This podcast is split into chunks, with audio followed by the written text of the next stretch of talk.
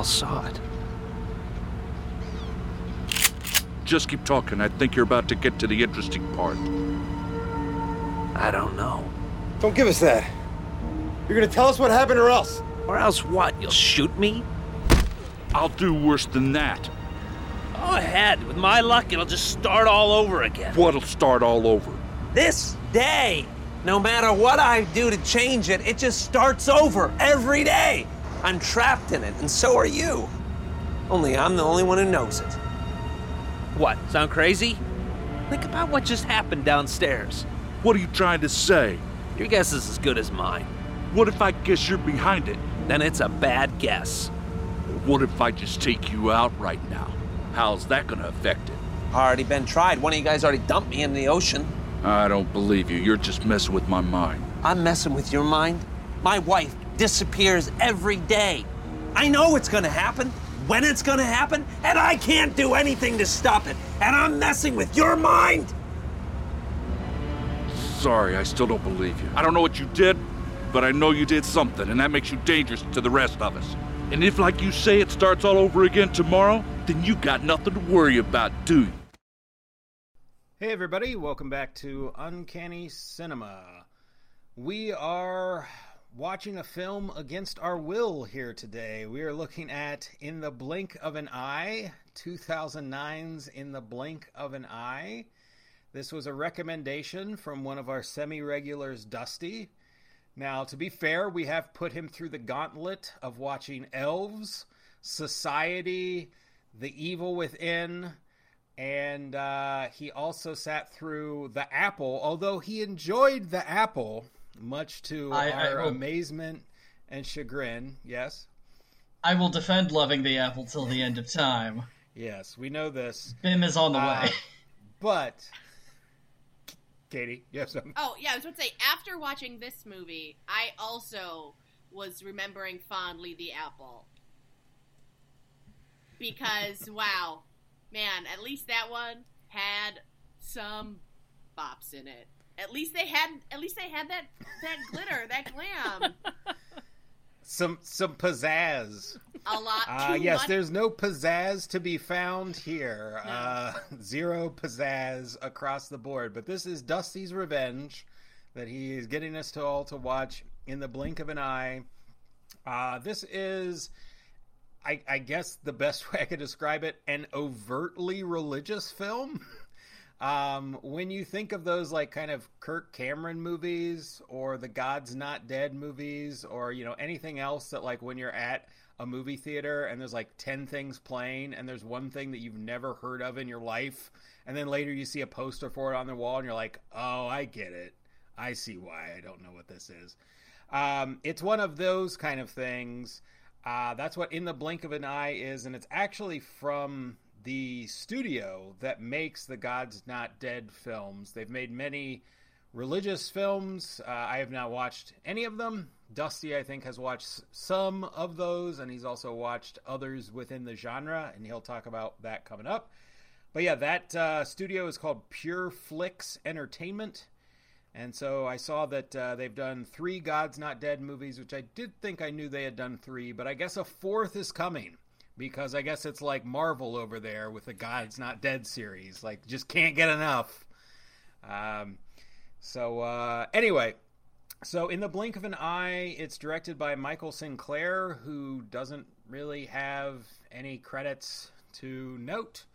Um, and then it has a cast of people you've never heard of, uh, but they're people who are regularly within these films. I'm going to leave it to Dusty to talk about some of the particulars of the cast uh, later. But the only person that you would have heard of is Eric Roberts, who's a character actor who's been in a bunch of stuff over the years. And he shows up here in a small role as like a police captain, and they kind of just like dole him out throughout the movie. And I feel, and Dusty may be able to correct me on this later, but like that maybe these movies are looking for kind of someone who's a name somewhat established so they can put someone on the poster of like oh eric roberts i've heard of them because i did see that they did a version of little women a few years ago. Not the famous one that recently came out, but right around the same time. And Lea Thompson, and it's like set in present day, I think, because they, I'm sure, couldn't afford sets or costumes. Um, but uh, but Lea Thompson was in it, and which kind of bummed me out that Lea Thompson was reduced to being in that. But uh, but then obviously she's on the poster, and it's like, oh, okay, they got Lea Thompson. That way they can put her on the poster and the DVD covers. It's a Lea Thompson movie. You like her? Yeah, Back to the Future. Yeah, watch our religious yeah. thing. So that's my guess. Is uh, you know is is part of the angle on this. Um, and again, these are not movies that are necessarily starring these people. They are in them in like supporting roles, but I think they're being put in to try to boost the prominence of the project as much as possible.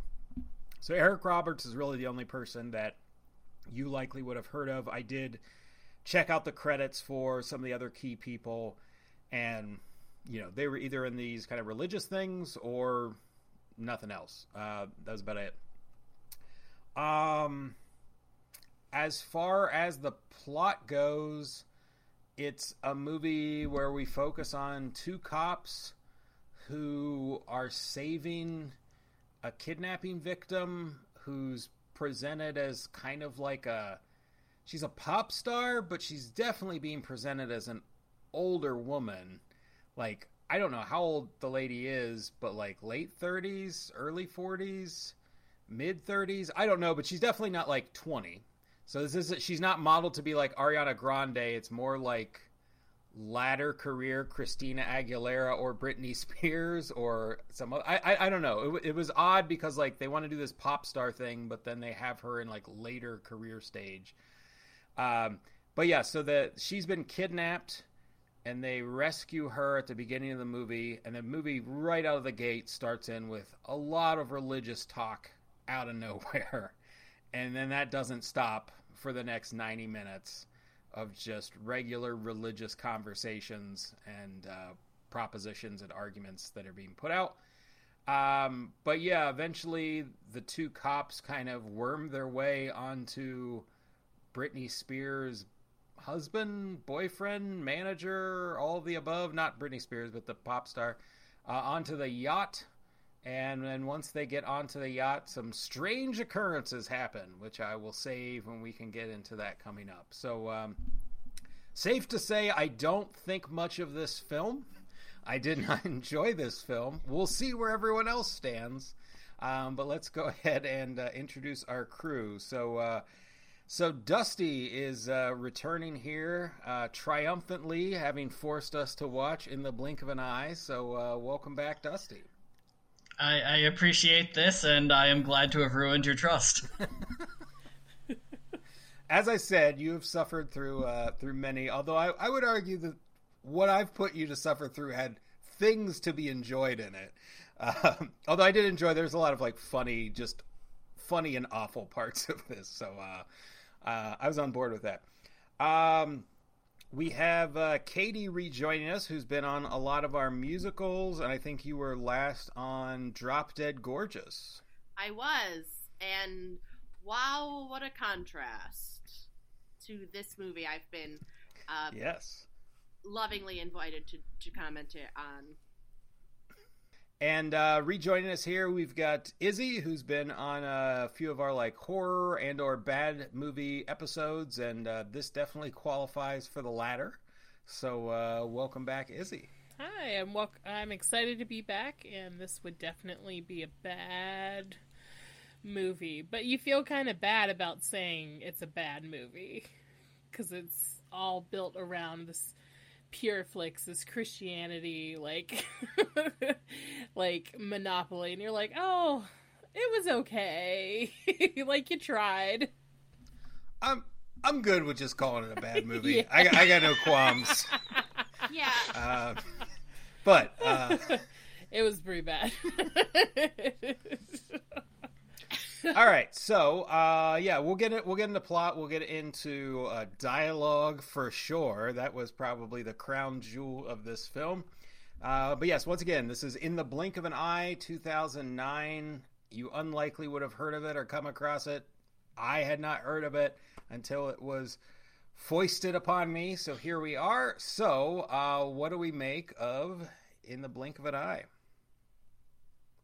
Dusty, uh, you you brought this to us, Yeah. so I think that Yeah. you need to you need to uh, come come and defend your choices. Sure. You've, so, you've got some right. splaining to do, as Ricky Ricardo would say. It's 100% fair. So, uh, back during my, my wonderfully expensive grad school days, I, I took it upon myself to do uh, an independent study on evangelical exploitation end times film. Interesting. Like you do. Um, yeah, a, a friend of mine and I in my cohort, we, we both had a, a shared affinity for these sorts of movies, mainly because we'd watched versions of them growing up. Uh, his his family a lot more serious about them than mine, and so during that time, uh, we just started watching these movies on a whim. And so I figured if I'm going to be watching them, I might as well turn them into college credit if I can. So I started watching all these movies that are based around the end times, and after a bit of time they kind of all start to blur together. The the plot gets very predictable. You kind of know what to expect. And really about the only thing that changes is how they depict the rapture and that kind of becomes the crown jewel of creativity. And so the thing that immediately blew this movie into into perspective for me is that it is just such a buck wild concept of the rapture. It is the rules that have to be in place for this plot to exist just from God's perspective makes this movie so weirdly blasphemous in a way that it's just I can't look away. Um, it also features, um, as I've explained to Linton, uh, David A.R. White, who is the Tom Hanks of evangelical film. Um, it does not get better than David A.R. White. He's your, he's the best you can get, and it helps that he produces all the movies. Um, Andrea Logan plays his wife because she is his wife. Um, it is the role that she pretty much plays all the time in any movie as David A.R. White's wife. Um, and yeah, and Eric Roberts, who very clearly has a day rate that is very affordable for a lot of these movies. Um, if you could have him sit and be in one room for one day, you can get him. and he will gladly show up and say whatever the fuck you want. Oh my gosh. Um, but yeah, I can't say too much more without giving the plot away. But I will I will finish on this last note. I remember thinking when I watched this movie, this is the best directed movie that I have seen that I have had to watch for this paper. Oh, I, was, I mean, I'm sure you're saying that to like nail home the point of how bad the other ones were, but I gotta say, this is a horribly directed movie. Like, it doesn't look good. Oh, it's not great. Oh no, So- no. Yeah, it's the things that made it impressive. They hired a drone at one point, clearly, and I think there was a crane shot. And they had that, jet skis. Yeah, there was Somebody, there was a lot of paid jet ski. to rent jet skis. Yeah, they definitely had cameras around water, which showed a lot of risk, which is something I was not used to in these movies. Um, there was an action scene. yeah, so that's that's wi- without giving away the plot. That's pretty much all I can say right now. All right, other thoughts? Yeah. I don't know. I felt like everyone was super robotic. Like, especially Lori. Like, every line she delivered, it was just word for word what was written on that piece of paper. Like, there was no feel, there was no emotion. Everything just felt forced. And I caught on while looking up, like, IMDb. It's like, oh, they're married would not have been able to tell that like that they were married in this film because they're so robotic and they don't mesh well. Like you guys have been married for how forever and it's like it does not seem like that. But every other character was super robotic as well just the way all the lines were delivered and i like just took me out of it took me out of it and the jet ski uh jet Oh, wait, were you were you ever in it? no.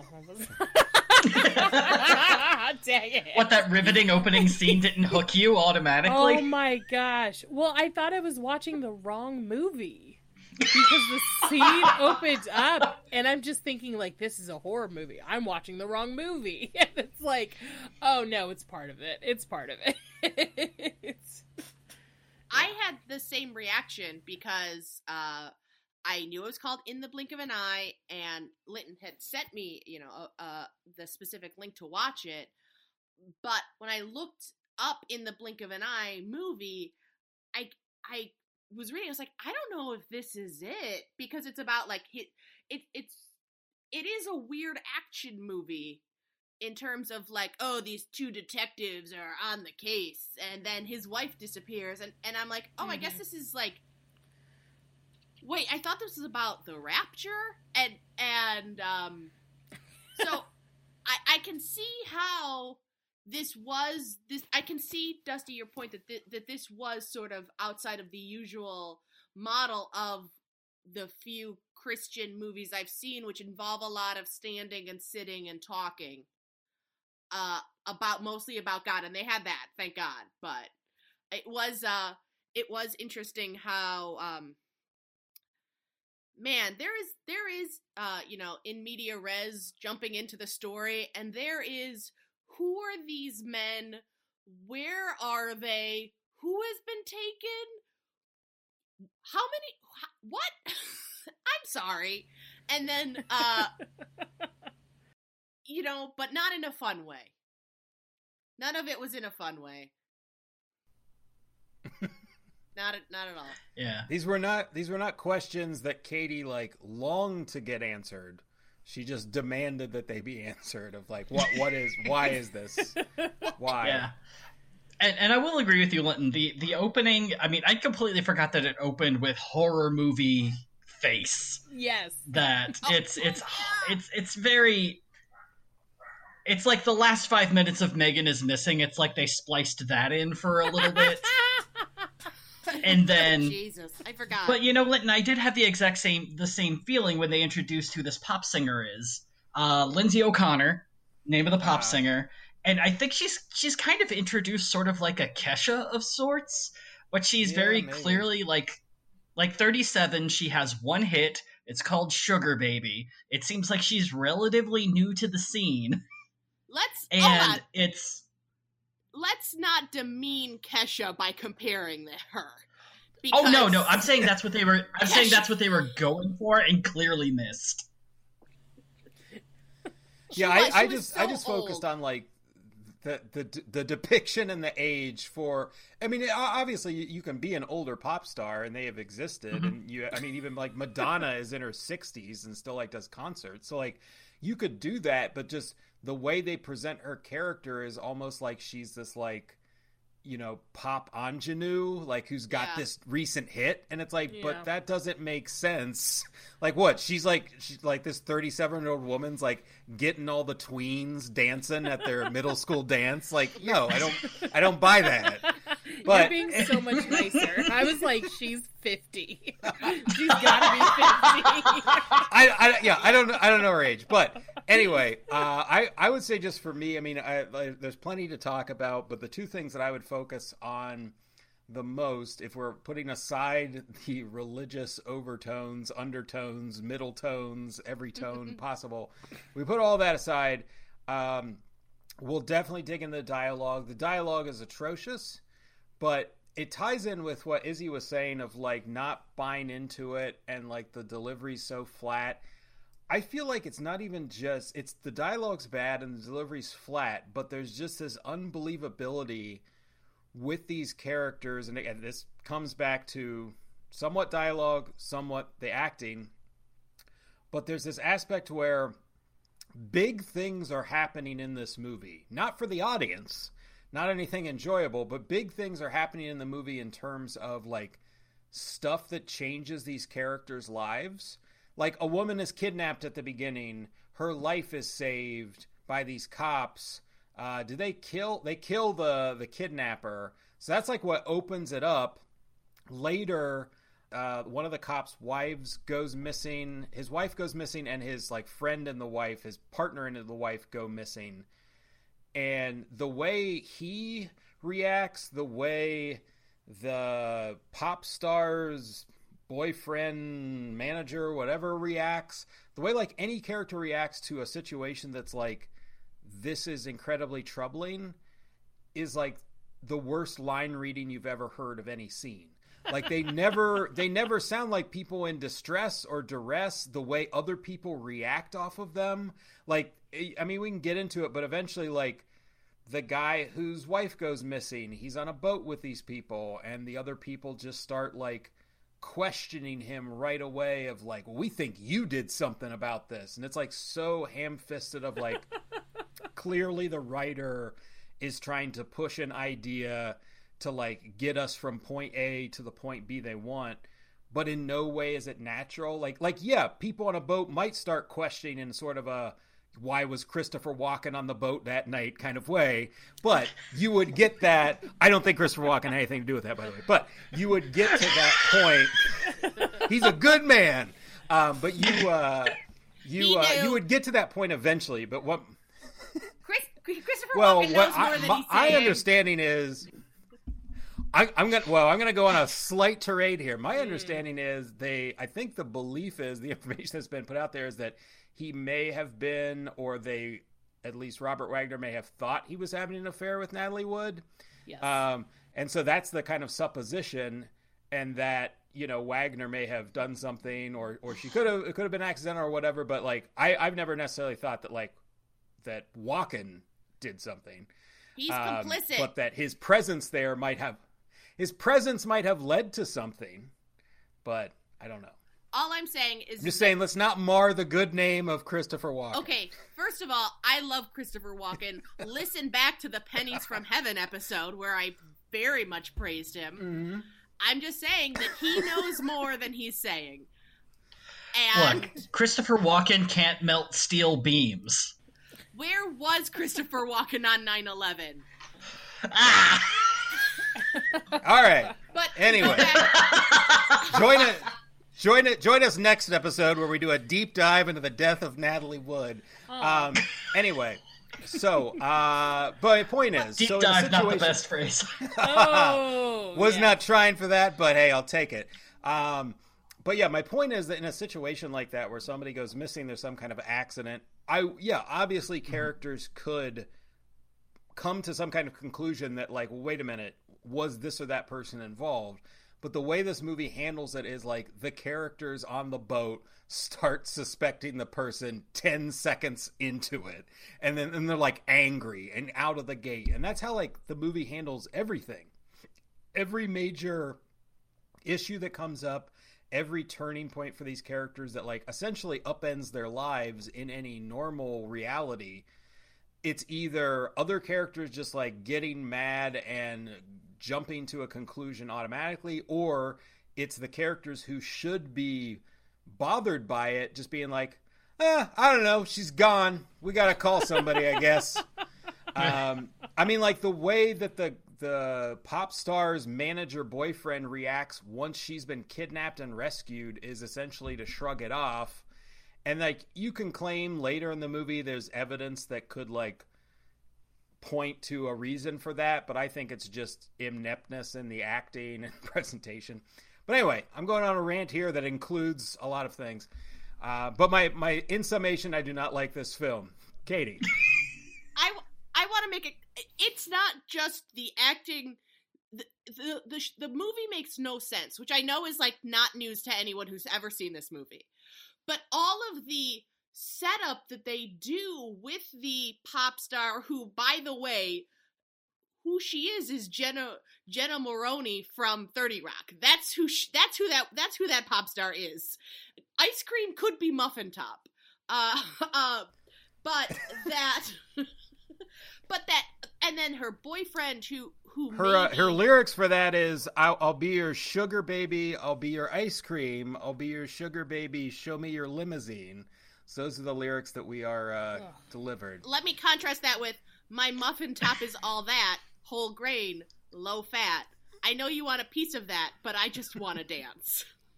So Immediately better. It's actually- like all you had to do was hire one songwriter.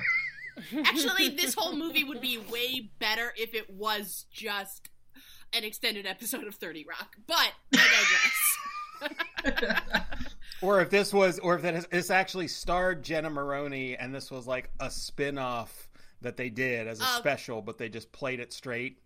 Yeah exactly. Yeah exactly.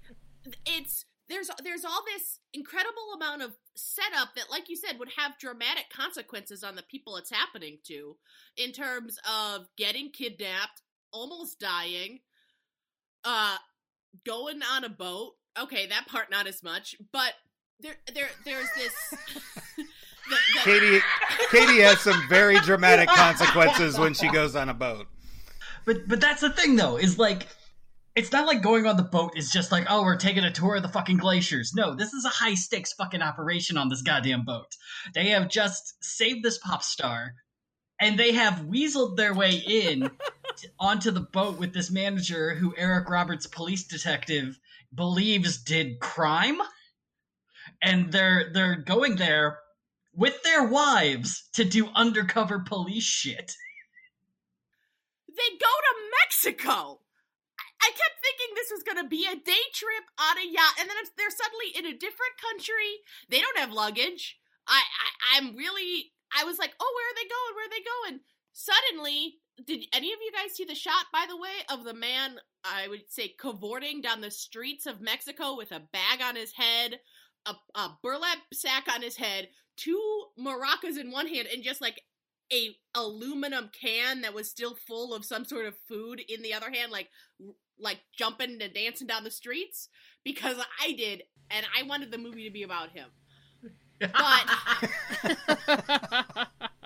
it's it's that there's yeah th- this first of all i you know i know this is going to shock you guys i don't think that the that police officers are allowed to go on vacation with a kidnapping victim the next day the very next day Nope. and Let alone bring family. no, no. yeah a- and and then you know they the the two detectives which by the way uh it's you know they are both detectives but eric roberts is only calling one of them about uh the the the, the boyfriend kevin who is uh got, man has the most wide set eyes i've ever seen on a human uh it's, it's not good Like he looked like the sort of dude who would be perfect for late '90s teen movies if his line was just like "chicks, bro," and that was it. That's the one I saw. He's just like, yeah, you can come on the yacht. It's fine. Just come down to my boat. And you're like, no.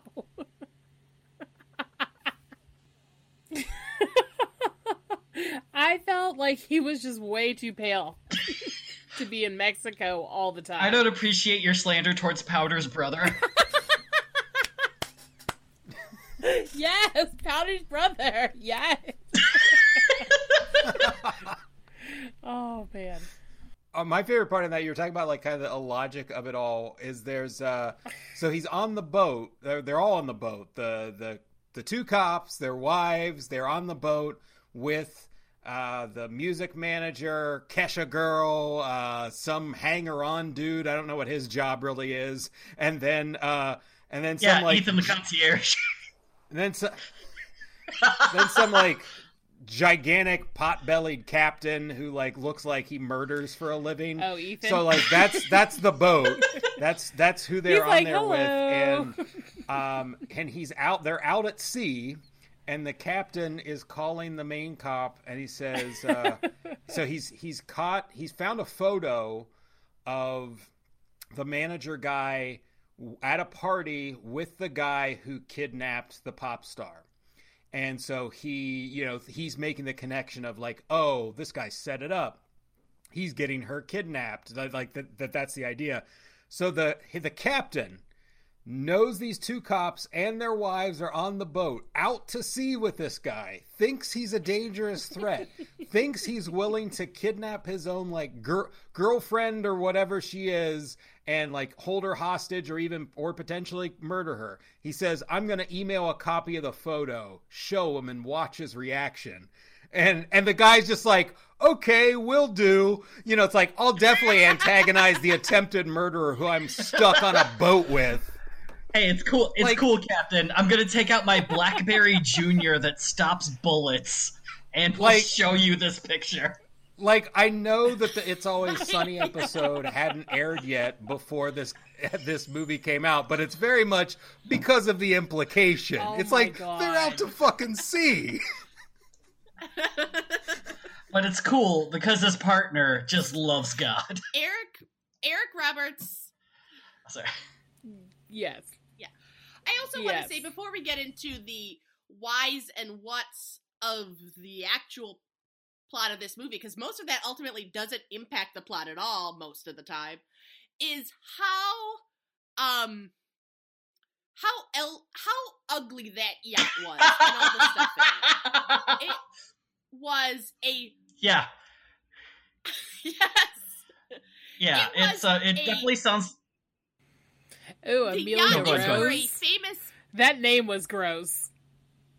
Uh, that name was It's- nasty. It's, the yacht is uh, for a famous pop star and this seemingly very successful question mark music producer. And I swear to God, the decor was like my grandma made me come on this yacht decor.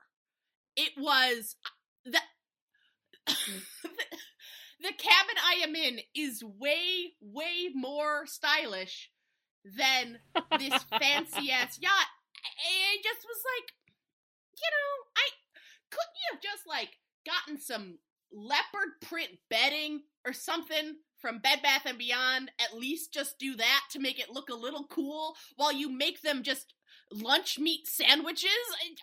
What is happening here? Yeah. They got Dijon mustard. What are you talking about? Look, man, I was planning on having all of you dead by now. This was gonna be for us. Eating all my fucking Dijon mustard. You know, it was a squeeze bottle kind No. of Dijon mustard. It, It, wasn't well, like the sad comes in a thing too in my mind is it's just like, oh, this is what they think is the pinnacle of of luxury. Is like deli meats when you wish out to sea. Oh, uh, on that on that point, uh, I mean that's a good point of like how Just- much of this is like the people making this their view of what Hollywood is, their view of what being rich is, like that, like certain like like angles, and we can definitely get into some particular uh, like comments and lines. But but early on, there was a moment when the two cops are bantering, if you can call it that, with e- with each other when they're trying to like rescue the pop star, and they're like looking for, her, and the main cop says something like. Oh yeah, if we rescue you think they'll put put us on the cover of Us Weekly? And I was sitting there like, is that the height of what he believes fame is? Or is that the height of what the makers of this movie think fame is? Or i don't i don't know. Why us weekly or not even a magazine like there's so many other things that you could get out of like this that was not just your face on a magazine yeah. There's so many other oh magazines. Oh my that God. could be like like like you think Yeah. they'll make a movie out of us like that that could have made sense or something But Yeah. us us weekly was the was the pinnacle of this man's on hopes and dreams it's gonna be sweet. Yeah, like even if it's, you know, They knew they couldn't get on people. Oh, Oh my god. But that's the thing. It's like if it's a famous pop star, I'll even I'll even take this back to like the late '90s, early 2000s. If someone kidnapped Willa Ford, it would still be in the newspapers, and they would still be a big deal if she was saved. Dusty, I I love Willa Ford. I love that one song where it goes, Willa, I Willa, gotta Willa, be what back. You want, what you want? Willa, Willa, Yeah, Willa, no, what she was- Oh want? no! Yeah. Yeah, I want to be bad by Willa Ford. Oh my god. Woo! Let's All right, middle school. Let's bring that back. Let's bring What? that back. But what that's the, but that's the thing is like if you ended up in It's- us, like who would you have to save for the peak to be Us Weekly? uh A like soap opera star. like like like first first say, season um, of all that amanda bynes Yeah, yeah. dang, dang, rude. man. It would have to be like like a bachelorette from like season three when we're on the season twenty seven. Like it, it the Yeah. bar they're trying to reach is so low. She was kidnapped. She had that Ugh. makeup all over her face, and I don't know why. It, okay, but can we talk about sort of the uh, the the central mechanic of the of the yes, of the I think movie? I think it makes sense Uh, because from here on out, we're definitely going to go into a lot of like stuff that's bad and doesn't work, and definitely dialogue. So I think at this point, it makes sense to just kind of address what the hell this movie is past this kidnapping plot. Oh. So, uh, Dusty, since you subjected us to this, have at it. All right, I'll uh, I'll open up the Book of Revelations. This should only take about two and a half hours. Um, all right, so this is this is in its most of it. yeah, it's mostly bullshit. Um, but it's um yeah, so it's a it's a film about the rapture. And the general idea behind the rapture is God's like besties go to heaven. It's usually like about 3,000 people at most. It depends on who you ask. And then Well, everyone like four- else stays, 4,400, I thought was always the claim. It's a it's like a single thousand digit. It's it's way too That's small for Jehovah's what it should be. All right. I was like, I'm doing this. I'm remembering this from Coneheads, and maybe that was Jehovah's Witness. I'm not stop. Um, but yeah, it, it's a small amount of people who go, and then everyone else gets left behind. Uh, that enters the tribulation. There's like a hundred years of hell and nonsense. Then Jesus comes back. There's a big old war in Israel. Jesus wins, and that's the end of the world forever. Um, and so yeah, so this movie's about the very beginning of that. Um, so halfway through the movie, um, a rapture done happen, and poor David A. R. White is left behind because, as as is as the phrase is, he is unequally yoked to his wife in that his wife is a believer, but he is not. And this is His wife has very, been a believer for all of about 20 minutes, by the way. But Yeah. but that's all you need. but yeah, it's um it's a very common trope in a lot of these movies, and I think a lot of it is um people like playing non-believers in these movies because I think it gives them a chance to act out fantasies. But that's just me. Um, a fantasy of being on a boat. And then they can be all. oh yeah, they be being on a boat, being kind of an ass for no reason. My Um, favorite. Yeah. but yeah, poor David A.R. White gets left behind, and his wife and his cop buddy and his wife all get raptured, and everyone else is on a boat trying to figure out what the hell's going on. But wait, there's more. there is more. So the thing that makes this movie so unique is with a lot of these movies, it ends on the rapture. That's your big number. Um, and how you depict that is really, really huge. Um, Left Behind is one of the few ones that don't, where that's like the the inciting incident is the rapture. Um, that's also because it has sequels, and so for this movie to not have a sequel and to have the rapture happen halfway through is really unique. The other thing that makes it unique is he starts the fucking day over again. Yes. That makes it not unique because this is just the movie Groundhog's Day. yep, it is. He, I mean- they Oh, just oh, whoa, whoa, whoa, whoa, whoa, whoa, whoa! In in no way can we. When you objected this comparing to Kesha, in no way can you say this is just Groundhog Day. This is a, a horrible, horrible time loop film. It's not Groundhog Day. I, I'm saying that they. I'm saying that they should have to pay royalties to Groundhog's Day because they just were like, "What if we do Groundhog's Day, but it's on the day of the rapture?" That was the elevator pitch, Mhm. and I just kept thinking, "I'd rather be watching Groundhog's Day." I, I, oh, Yeah. I would. It's man, and how does this even? How does it even work? Is God God doing this just for him? But time is passing because his mysterious his wounds are healing, but it keeps happening again. But the rapture is worldwide. It made It it, made me wonder similar to similar to when we talked about the apple is God doing this for everybody? Like at the end of the apple when like he he ushers certain people into heaven in, in God's like El Camino or whatever he's got going there Mr. Tops. It's it's a it's a similar kind of thing here of like is just this rando cop getting like a five time do over at at uh, saving himself or does the rest of the world get that sweet deal or is everybody else just screwed? I, It I'd lead seem to like say the no. captain gets that deal. No, I would lead to say no. This definitely isn't like um yeah, because they kind of set it up that Eric Roberts is going to be the next person to live his day over, and they definitively have him go straight into the fucking rapture. Yeah. This feels 100% like God is like, okay, do we have everyone? What, not David A.R. White? Start it over! It's just you're right. It's exactly that he's counting them up. He's like, "Oh shoot, we left one of the kids at the at summer camp. We gotta go back." Gotta grab 'em." He's like, "Where's David's partner?" I know his parents signed the release, but it's a whole legal thing. We don't want to deal with it. Yeah. I am not leaving that, like, 26% hunk of a man behind. he is coming to heaven. Oh man, David, he was my David least. Ayer White has he has a sloppiness about him Mhm. that is upsetting to watch for this long. I just eventually was upset at having to look at him in his clothes and the way that they fit him. I was upset he was on that Yes. jet ski in, in cargo shorts instead of swim trunks. it's just he also, is who not a thought man. brown was a great color for people? Like, you're on a tropical island, and they're like, brown bathing suit, brown shirt. There you go. It's like, no.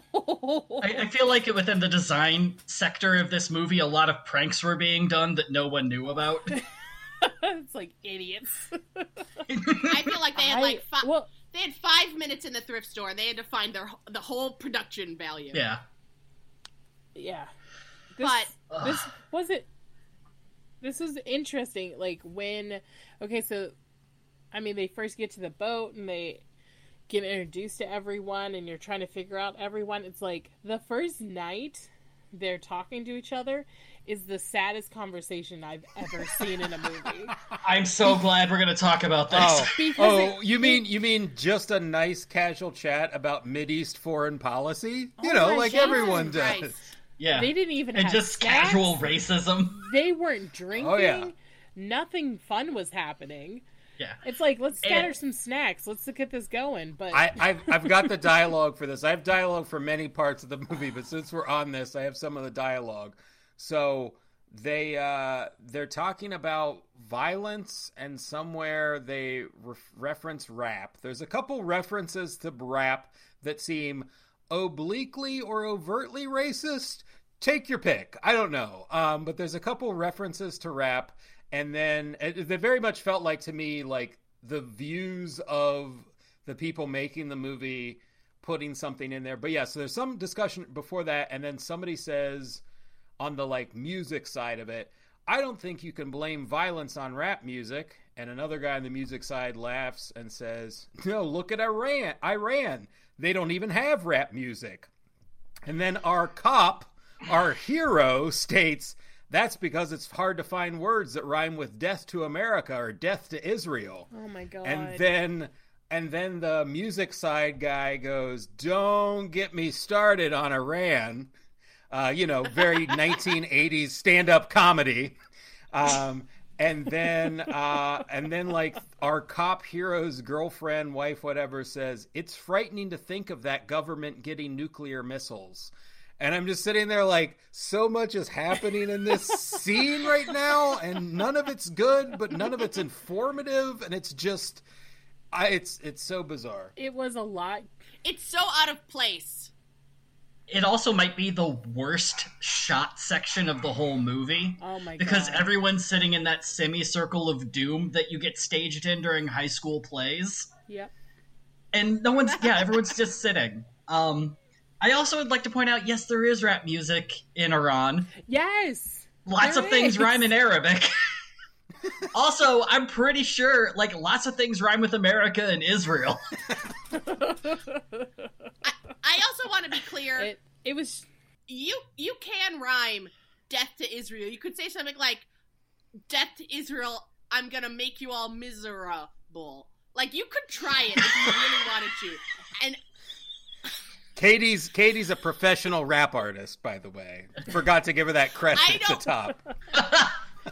I don't want that to ever be isolated. By the way, I, I don't want there to be death to any countries. oh man ben shapiro's gonna love this oh no. Oh no. We'll do a remix, Katie. Don't worry. Ugh. Cut Yeah, that with it's the just- Willa Ford singing I did.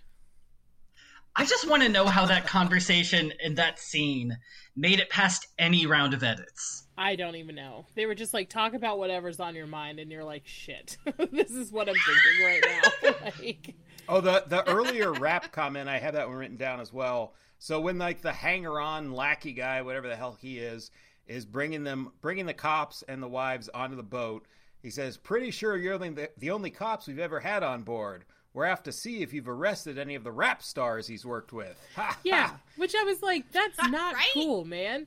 Also, like, if this is your line of work, like, I don't get it. You're in this. Also, the term rap stars does not seem like something someone in the industry would say. Oh yeah, just uh, hanging out with the rap stars tonight here. You're like, okay, Grandpa. Jeez. yeah, those comments were not needed.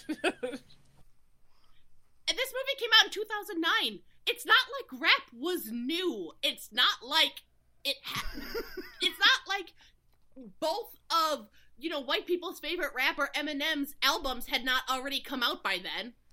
You know, so I don't know why we're acting like this is a still a controversial topic. I'm sure there were like Christian rappers.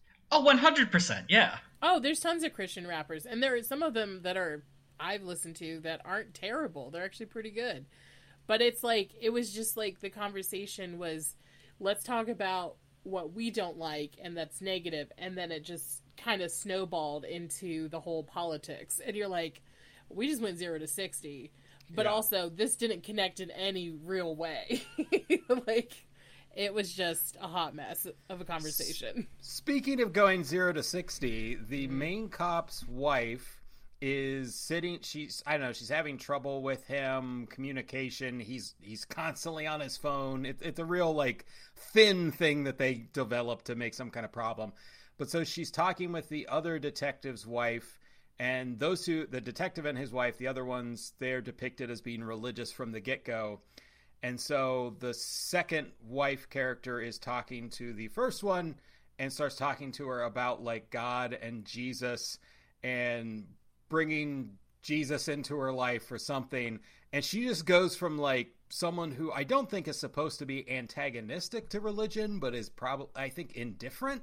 I don't get any sense from her that she's anything beyond that. And then she just suddenly says, I want that. I want Jesus in my life. And it takes like 20 seconds and she's in. She's down for God. And that's like what so much of the rest of the plot hinges on. Yeah. You know, Linton, it reminds me a lot of when we went to that Hell House in uh, Lancaster, Mm-hmm. Ohio. Oh my god, I've been to that. Oh, it's, Oh my it's so well produced. It It's, insane how intense. I went to that in high school. I think I was like a freshman or sophomore, oh my god. and I didn't know anything about like Christianity around that time. But it's just like, man, I was actually kind of scared of some of the things Yeah. that they showed, like that car scene Yeah. was terrifying. Did they have did they have the big Tim Curry Satan when you were there? I think so. It was Yeah. so cool. So if, if if anyone's never if anyone's never if anyone listening uh, has never been to a Hell House or you know this particular one in Lancaster, Ohio, um, but Hell Houses are like haunted houses for Christian people to scare you straight, to make you come to Jesus, and they have all these kinds of like you know this boy it's like or at least this one it's like a story of like this kid who would smoke and drink and do drugs and make out with his girlfriend and that leads to hell. And you know they're trying to like convert you to the right righteous path. Um, and so you're like going through and watching this story acted out. But yeah it gets to the end and they had like this whole like hell thing set up with like people in like black robes and they're like moaning and like acting like they're in pain um, and they like literal like pyrotechnics and shit and they had this big dude in what looks like tim curry in legend it was impressive like when like dusty and i went to this it was impressive like this had some money behind it. It Oh, was yes. like it was not just a dude in a Halloween costume. Like I don't know where they got this thing to make him look again as close as I can say Tim Curry in Legend, gigantic horns not shaped like a human head like beyond that and it was like they've got money behind this thing from somewhere. The the Koch brothers or somebody's funding this thing. I don't know what's going on, but Yeah. I really want to go to a Hell House, and I haven't been to one Uh, yet. But yes, Dusty, this uh, remind you of this. Yeah, just how quickly we immediately became evangelical Christians in the wake of it. It took like 20 seconds. Um, I mean, in all seriousness, when you get to the end, you get a choice of three doors. Uh, one says yes, one says no, one says Yes. like question mark, and you get the decision of like yes, I'm going to heaven, no, I'm not going to heaven, or question mark. I don't know. And I think we both went through question mark just because that seemed to be the best idea. Yeah. Um, and you immediately get met by someone who's going to proselyt- proselytize to you and all that fun stuff. Uh, but Ah. then when you walk out of that tent, yes and no both lead to the parking lot. Which yes. Yes, no. Do that- to the parking lot. That that is my absolute favorite bit. Yes, I went to this hell house before I went with you, Dusty. I went in high school with people, and I went through question mark then, and then we did the same thing in college, and we both went, and they have people sitting on hay bales, and they want to give you cocoa and start talking to you about Jesus. But yeah, the other people I had gone with in high school, yes and no, both just exited to just this empty field which I, you know, you don't know what you're going to, uh, you know, go through. You don't know what it's going to be, and so I just went through question mark because, huh? Well, I know what heaven and hell are. Curious about this option. See what's going on. Um, but uh, but yeah, they uh, so every, the other people I went with went through whatever door they went through. Uh, but yeah, they just opened to the same empty field, which is probably the most bleak argument against religion I've ever heard from this hell house. Like unwittingly not thinking it through of like, huh? Maybe we should have them like go to a nice room or a scary room or something. But yeah. Well, yeah, and in Lancaster, it's like a it's a parking lot with a White Castle just far enough away for it to be Yes. a pain to walk to. yes. Oh my god. the pearly gates, if you will, Dusty. Oh my Yes, gosh, I yes. love that you went to these things because it's like I remember going. The two main things I remember about that haunted house. One, the kids in front of us. You know, I was in high school trying to look cute, trying to go through this haunted house, and there was this group of boys in front of us, and one of the guys dared some other guy in the group to eat trash. And that's what he did. That's what we that's what he did. so, that's my memory going into it. And then I remember accidentally pulling some girl's uh, hoodie. Thought she was in my friend group because I got scared. Not my friend. I choked some random girl at this hell house place.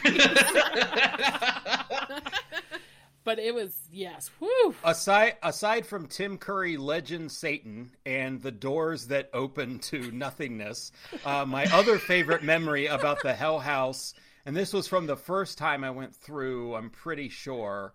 Uh, could I don't think I doubt it's when you went through with me, Dusty, but let me know if it was. But so I think the first time I went through. So again, this is like fairly uh, well produced. They even they had like a wrecked car because like within the story, like the kid dies in a car accident because of drinking, and so they had like some actual car that they like destroyed and made look like it had been in a wreck. So they had enough money. Somebody donated a car to do this. So like they had some like legit production value, but at one point, so like you're going through it with the kid, and it's like a different actor in each room, but they all wear the same clothes so that it like it's always the same red hat and blue jacket. And it's like okay yeah that's him quote unquote. But yeah so you go room to room and uh but i remember he's like going through time or something and he's witnessing moments from the bible. And one part is he's witnessing jesus taking the cross um and in you know in the bible there's like the centurions who are fucking with Jesus and like calling out to the crowd. And so they have like somebody like whipping at Jesus, like the actor who's playing Jesus, and they have the centurion say like, "Is this your god? Is this your god?" And then somebody in the crowd either to fuck with them or because they were like a legit Christian, I never can tell which it was, said, "Yeah, he is." Like I don't know if it was like they were saying it because they were a believer or if they wanted to heckle the show. Oh, but then the centurion goes like, "Why don't you help him then?" That's what I thought. and then they go back to doing the show. Oh god. This is so much better than the what movie a great we watched. Oh, It is. This is why I'm. So, uh, we're focused on it so much. All right, but back to the terrible movie. yes, yes, yes, Um, yes. But uh, all right, so uh, what other weird? I mean, we've talked about the Groundhog Day, you know, esque plot device, the time loop. They do it about five Yeah. times. He has to. He's trying to figure out how to fix things. How to. He doesn't know why people are disappearing. He eventually kind of games it out and is able to like prevent them from disappearing where he can't see them and all this kind of junk that doesn't matter. But ultimately, the goal of the movie is he must find his way to God. That that's uh, that's the goal of what the movie is pushing in the narrative and on the audience. So, any other weird moments? I definitely want to get into dialogue coming up here, but any other weird things we want to address? Can I can I just say one thing? Um, his wife drowned. That's what happened to her. I don't know why they were immediately like, "You killed her." No, she left. She went off with your friends. I, I she probably drowned, especially in that loop where she just is like not on the jet ski anymore. Man, he first of all, none of the times did he do a very good job of looking for her. He just wandered around going, "Lori, Lori, Lori, Lori, Lori," like the mynah bird from Twin Peaks. Um, and it just it was so it was so unrealistic the way that they all immediately jumped to well clearly Oh yeah, you know you guys were into it. And it's like and also i mean dude the most realistic option to them is at that a she drowned or b that you killed your wife. Because most of the time it's that the guy kills his wife. So why are we doing this Just- Ah! my favorite part during all of that when when they kept uh when they kept like yelling at him and going back and forth he had a line let me find it uh let's see look we just need to call the mexican navy yes. i greatly enjoyed that line It's so intense. and hey i'm sure mexico has a navy but just the phrase the mexican navy was very funny to me and how it was being delivered They're not. The Mexican Navy's not coming for you. They're not coming. No, they're for busy. The random... Yeah, they're doing Navy things. You wouldn't call the U.S. Navy.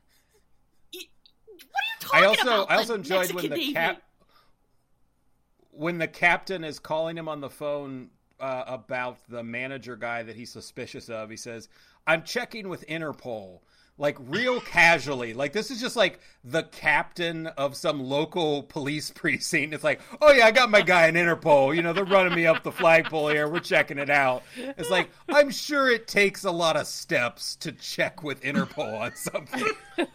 Also, how does he have reception everywhere? Literally everywhere. I No know, one right? else no one else has a phone on this boat. No one else except for him, and it works everywhere.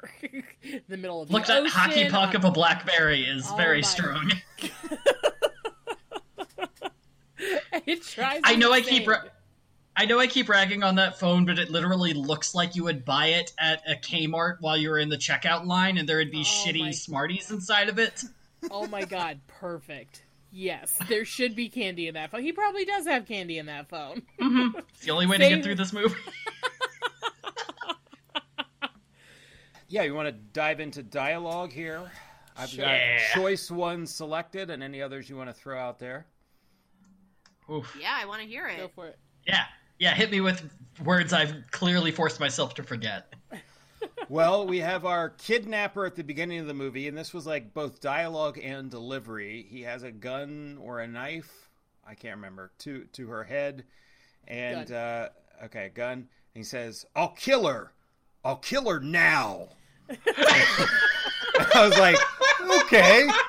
I think that's implied. You know, we don't need the now or the second iteration of kill her. I think we got it, but Look, I'll Uh, kill her, but I have shit to do. So give me a few hours. It's on my list.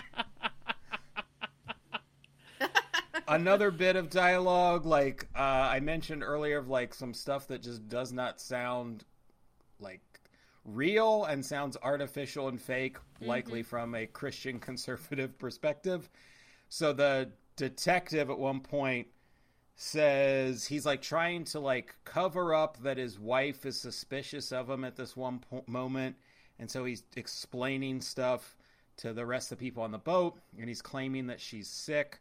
And he says, She had some kind of adverse reaction to the seasickness pills. I don't know. Yes. Fucked her out.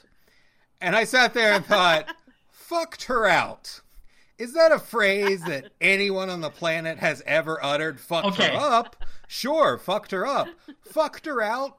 Now that sounds like someone who's like doesn't swear and is like, well, this is what they say, right? They it fucked her out. That's it, right? But I, I hate to break it to you. He said flipped her out. I had to rewind that scene three or four Ah. times to hear what he actually said. that, they're not gonna cuss in that. It movie. sounds so much like fucked her out. Yeah. Oh, see, I thought it was fucked her out because the that detective is presented as not being religious, and he's still, Yeah. you know, he's still like not one of God's chosen people. So I thought, even though it's a religious movie, that they would make, they'd be willing to make that character swear because they're willing to Oh, like, no. ha- well, no, they're willing, well, they're willing to do plenty of violence in the movie.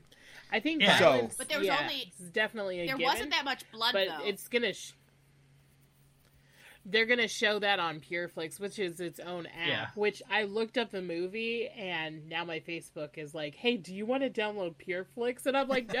and how? Well, And All right. Well, how? I'm very disappointed that the line was not fucked her out.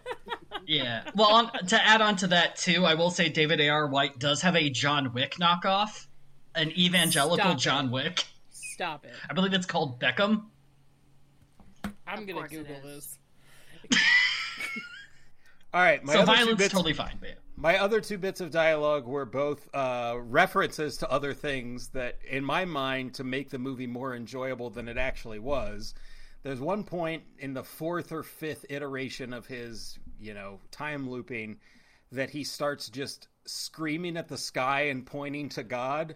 And all I could think of was the old Upright Citizens Brigade skit Bucket of Truth, where at the end of that it ends with like Matt Walsh screaming at God, Don't you think I know that? So that moment uh, gave me some joy because it associated it with a good thing. And then uh, the other bit, then part of the time loop is the the second detective's wife. They keep going off to their own little adventure, and so the part of the loop is she's always saying the same thing, and she says, "You guys want to go to Bird Island with us?" Which Bird Island just struck me as like such a fake name, but it also reminded me of a great Simpsons bit from an old uh, Halloween episode. I heard we're going to Ape Island to capture a giant ape. I wish we were going to Candy Apple Island. Candy Apple Island? What do they got there? Apes, but they're not so big. And that gave me more joy than than all of this movie. I did hate that she said Bird Island like 50 times. I'm like, I get it. There's birds. Why do they call it like Bird Paradise? There or weren't birds Like, though. Well, again, it's like it was a I'm, very I'm- bird-free island.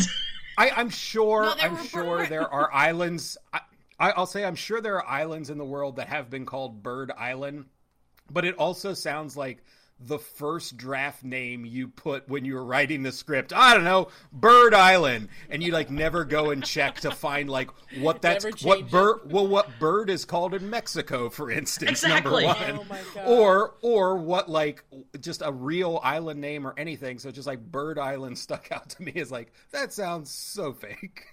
There's so many Like bird sometimes you just got to keep the. Sometimes you just have to keep the template the final draft gives you. Well, actually, speaking Ew. of bird islands, you know, you know what is a bird island? Alcatraz. Alcatraz is named for the word pelican. So maybe that's what they were talking Ah. about. Hmm. Dun dun dun. I- I will say that um one character that we really haven't um we haven't really given his due is um Ethan, the concierge, who's also like the pygmy version of the lead singer of Smash Mouth. He's got Oh, I was like, or or Mark McGrath. Oh yeah. yes, It's like that go too. Yes.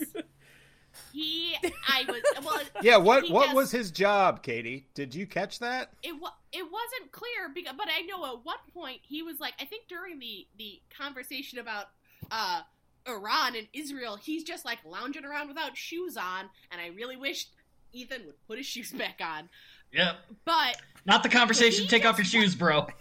yeah just man put your shoes on everyone else is all dressed. Um, You know what? You actually make a good point. He is an employee. he, he's an employee. of anyone there. But he's not running anywhere. He's on a boat. Hey, Captain murders an employee and he gets to hang out with everybody too. Yeah, uh, what's, I I I don't understand. He just Ethan is like at first I was like, oh, is he one of the other music guys? It's like no, because he also has to drive these randos around to to Bird Island all the time, and then be confronted by this cop who's really mad. And Ethan doesn't get raptured either, and I don't know why because Ethan just seemed like all his big sin was liking rap music because he wasn't a kidnapper like the captain, and he wasn't that, you know, bleary-eyed ginger monster creature guy- that was his this guy right If you here. want, if you want my, if you want my honest assessment, if I was trying to break this down, if the movie has any logical sense, even from where it's coming from, the captain is like we find out is like a kidnapper and was a kidnapper and like was involved in the like more recent kidnapping, but was in the past. The manager guy set it up. Um, the Ethan or whatever, you know, question mark, and then the pop star girl, she doesn't get raptured out, but she does at the end. And and af- after the end, she's been like shown the way to Jesus. Um, and because that's what happens, right, Dusty? She's gone. Yeah, 100%. Yeah, okay, Yeah. that's, that's have- pretty sure. All right, so she, so she's gone. So, so my my assessment is, I think the kind of overall of why those people, including her, weren't raptured in the first version and all the other versions, is just, oh, they're in entertainment. They're in the godless Yeah. field. Like I, I honestly think that that's what it is. It's just it's this like even though these people are making movies, the people behind this are making movies. They've in a very Fox News way of like, oh well, we're not we're not the mainstream. We're not Hollywood. we're we're our own thing. We're what's right. So I think that I think it's coming from this very view of like godless godless music industry, godless Hollywood, and so therefore, oh yeah, obviously they wouldn't be raptured. And then the starlet, you know, the pop star, she can be raptured if she sh- or she if she's shown the way, then it's okay. Uh, Yeah. Dusty, I have a, a real Yeah, I have a real bummer of an answer for Okay. for all of Yay. this. So, one of the big themes that you get in this these movies is there is no path to heaven through good deeds alone.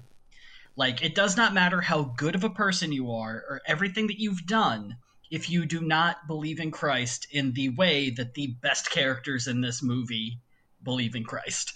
So even in that moment where David A.R. White's screaming to the heavens, screaming, "What do you want from me?" because he didn't get raptured again, um, despite you know slightly improving himself, it's that's the deal. It's like you have to supplicate yourself to a verbose degree, and that's the only way in. to to Jesus specifically. That loop really was I was like, wow, Jesus is using some really coercive tactics here to basically break this man down so much that just like believing in God and repenting and like that's not enough. He needs to also um without really any I don't think persuasive sway from Suzette or Larry about why Jesus specifically is the dude has to like he is he, by the end it seems like he's a broken man.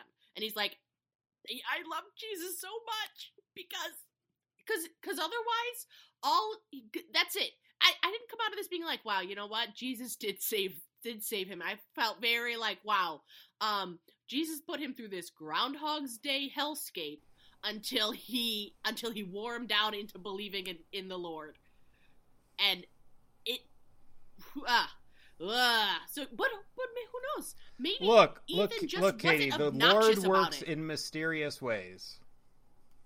I'm just saying, maybe Ethan really did believe in Jesus. He just wasn't so fucking obnoxious about it. Being like, wow, it's a blessed day here on this boat with the Lord shining his sun face down on us.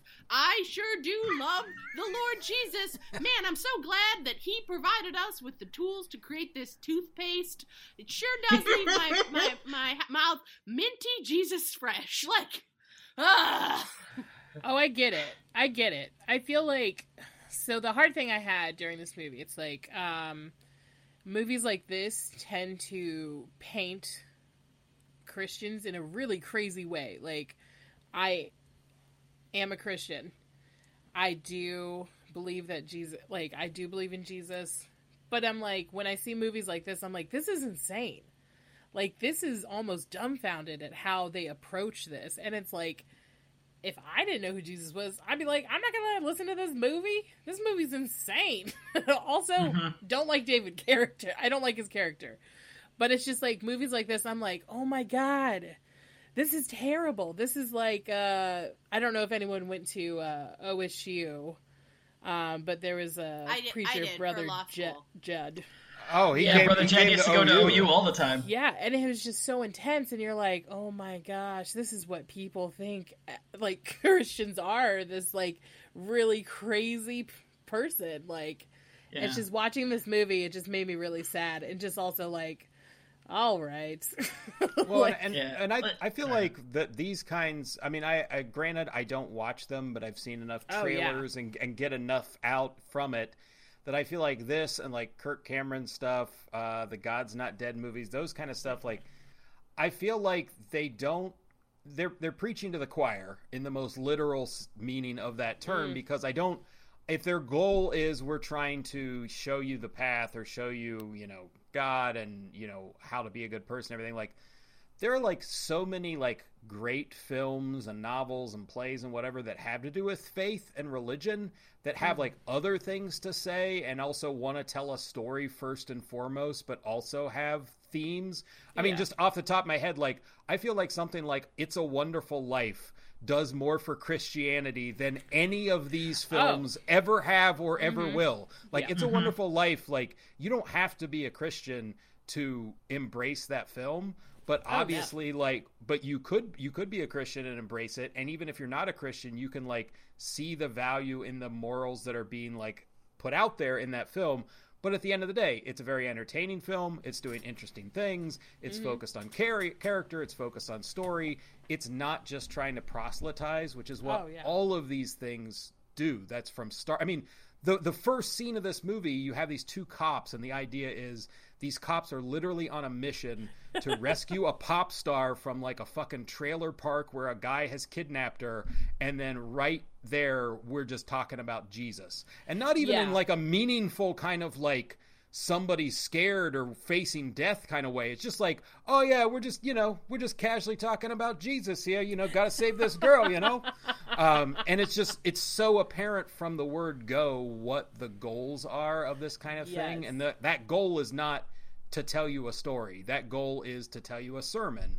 And that's never going to be enjoyable for any audience. Oh no, oh no. Well, and I would say I think one of the biggest issues with these movies too is that God and Jesus aren't really treated as characters within this thing, and so it's very easy to be like, "Oh, Jesus in this movie is kind of just a gaslighting, abusive ex-boyfriend. Like he is going to Yeah, treat you like shit until you do what he wants you to do." yeah, and Yeah. I I think that's that it's one of the bigger issues with a lot of Christian stuff. Is that, I mean, it's not like any other characters get any really good definition of who they are or what they do. oh, but no. even in the Bible, you could look at God as like a guy with anger issues who mellows out after his son is murdered, Mm, and Yeah.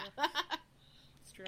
but like they're I don't think they're allowed to even think that deep. It's just like here's what has to happen. These are two dimensional beings that you just immediately have to like and aren't treated as characters or treated as any sort of tangible Yeah, and you can't explain that in these movies, but it's like I don't think that's their goal is to actually be like compassionate towards people.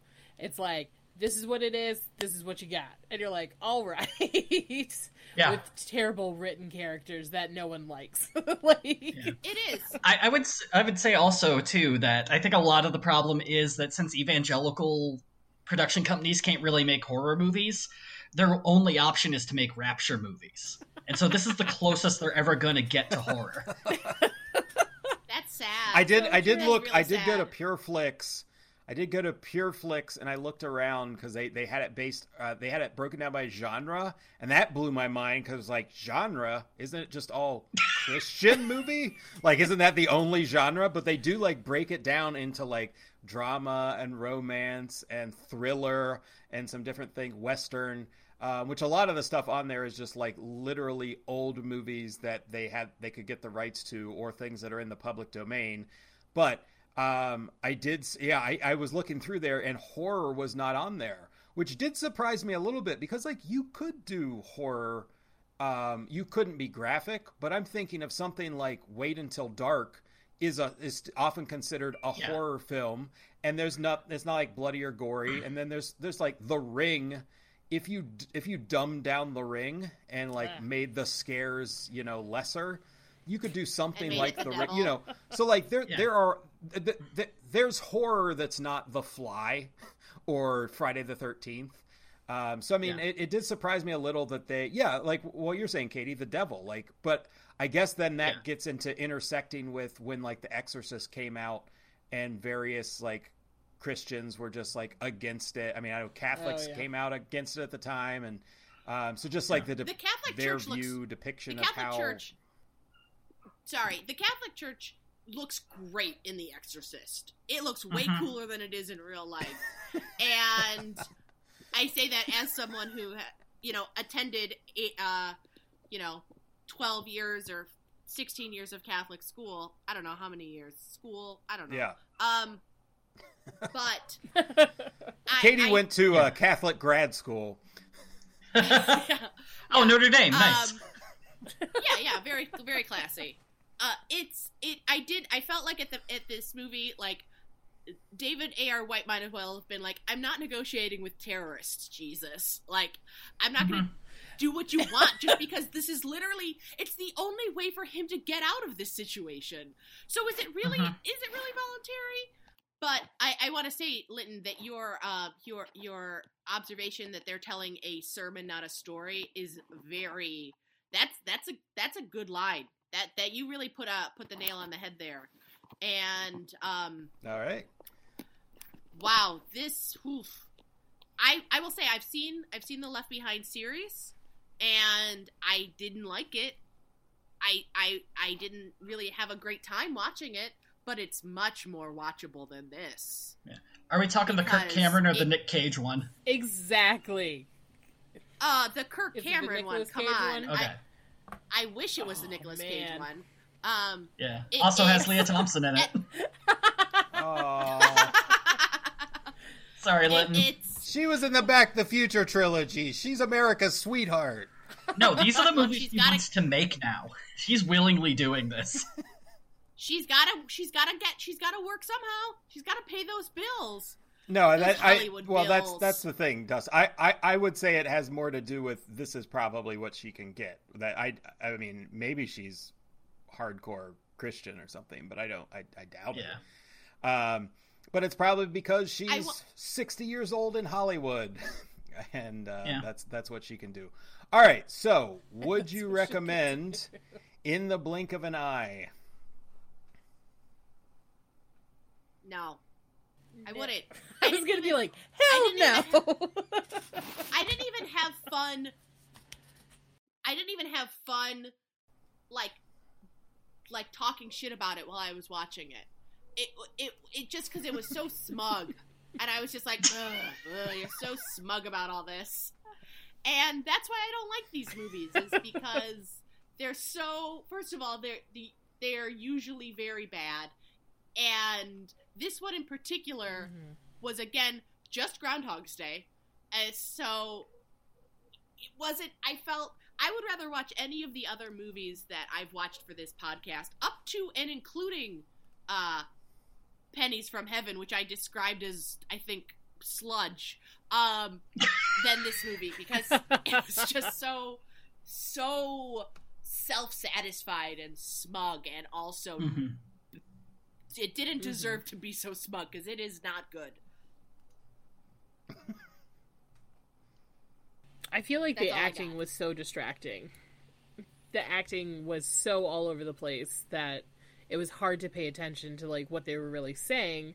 because everything's delivered again like a freaking robot and you're like all mm-hmm. right, i've heard this before or like i've seen this scene and just how everything's cut together and how rushed everything is it's like i don't know if people notice but like there are scenes where it's like we're at the beach now we're not at the beach now we're in the water and now we're on the boat and i'm like it's just so jumpy it was very distracting so i would not recommend this to anyone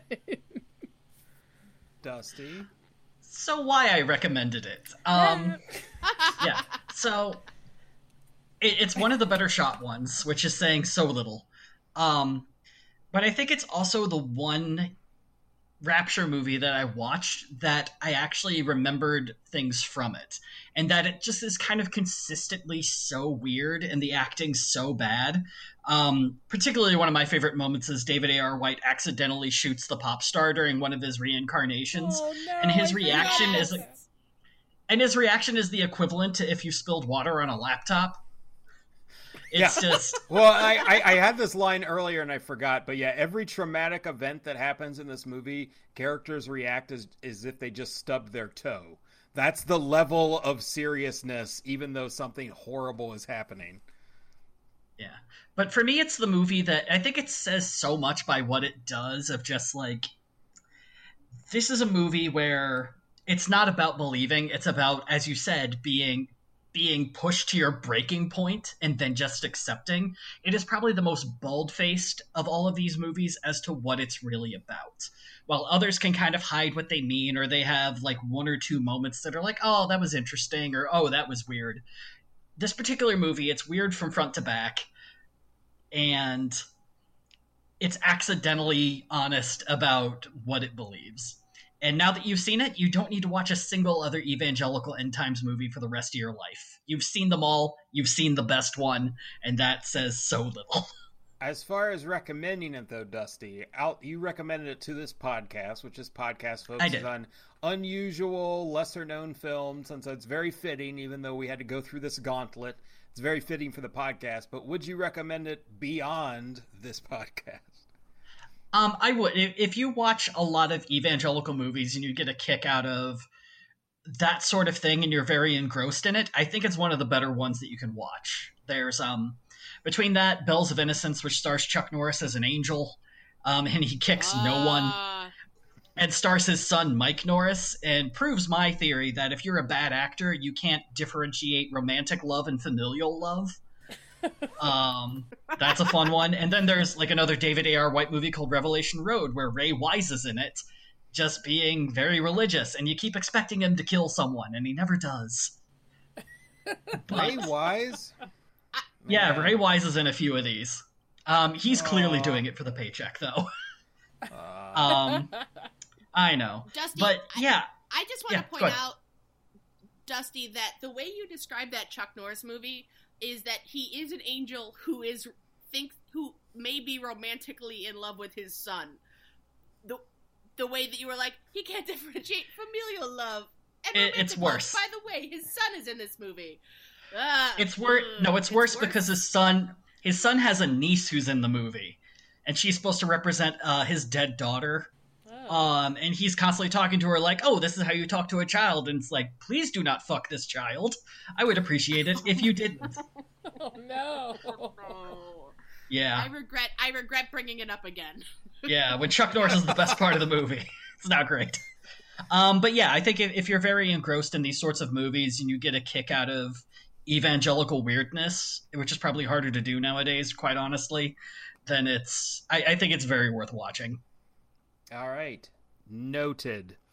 For myself, I uh, I would not recommend this to anyone I know or do not know. Uh, often I find I find a way or some kind of argument or like you know I, I mean I, I don't go out of my way to do it, but a lot of times we've had stuff on that I do see a reason. I mean, I, I appreciate you bringing this on for us, Dusty. It's weird. It's out there. Yeah. It's something that we haven't done yet. We haven't done any like weirdo religious movies, so that's cool. It had plenty of stuff for us to talk about and joke about, and that always makes for a fun episode. And we got to talk all about Lancaster, Ohio's Hell House, so that was some fun times. But as a film, as a film, it's bad. it's poorly made, poorly acted, terrible dialogue, not well shot. Uh, you know, the story's not good, and as I said, it's just like constantly proselytizing. And so, if you're like within, you're an uber Christian, you might watch it, and it's just confirming all of your beliefs, and you're like, yeah, this is this is right. Maybe, maybe someone like that could enjoy it, but even so, I don't know. I, I, there's so little to enjoy about the movie. Like it's just not well done. Mm-hmm. So I don't know even if you are that you're going to actually enjoy it, even if you agreed with it. Um, but yeah. So for myself, uh, I I mean, some of the dialogue is bad enough to be funny that like I could conceivably say, you know, like, oh yeah, like you could watch it for that, but but really it's it's not so out there and weird and bad that I would say you know like watch this as, as a joke or anything. So it's a no for me. All right, so that wraps us up for In the Blink of an Eye. Uh, 2009's In the Blink of an Eye brings us to Can I Find This? This movie is out there in a few different ways. Uh, you can uh, download it on iTunes. It has been uploaded in full at probably 480p quality on YouTube. It looked even worse than it did in the copy I saw. Um, but it's on YouTube. I believe it was a bootleg version. I don't think it was like an official uploaded version, but it's on there currently that you can find it. And then it uh, on Pure Flix, which is the entertainment company that makes these. They now have an app, a streaming service and you can get a free trial of Pure Flix according to their website. And uh, you can watch this and many westerns from the 20s that are in the public domain. Uh, I, I, should and, also point to that if you do get that Pure Flix thing, you are giving money to David A.R. White because he owns the company. Oh. Yes. So uh, this is on Pure Flix uh, along with various other ones, and then it has been released on DVD but it is not on Blu-ray. So, uh, you know, un- unfortunately, not on Blu-ray. We're we're all we're all at a loss. We won't get to see. We'll have to fingers crossed for the 4K because you really got to see it, and it's all all its glory. Um, you got to see that. All right, drone so that shot. does it for. so that does it for in the blink of an eye. Uh, we are going to be back next time, taking a little bit of a break, just a brief break, but we're going to be back with an episode. Um, it'll it'll still come out in a week. Um, we're going to be doing Nothing But Trouble, the bizarre Dan Aykroyd movie, Nothing But Trouble. We did that on. I was on an episode with uh, my friends over at Revenge of the '90s, and we've done some partner episodes with them. So I'm going to take that episode, which we already recorded, and I'm going to refit it a little bit into one of our episodes. Uh, I originally was just going to do a Nothing But Trouble episode on its own, but that one was really fun and played really well, and I doubt we would have been able to top it as far as like playfulness and jokes and all that kind of stuff. So we're just going to roll with that one. So Nothing But Trouble will be coming up next. See you then.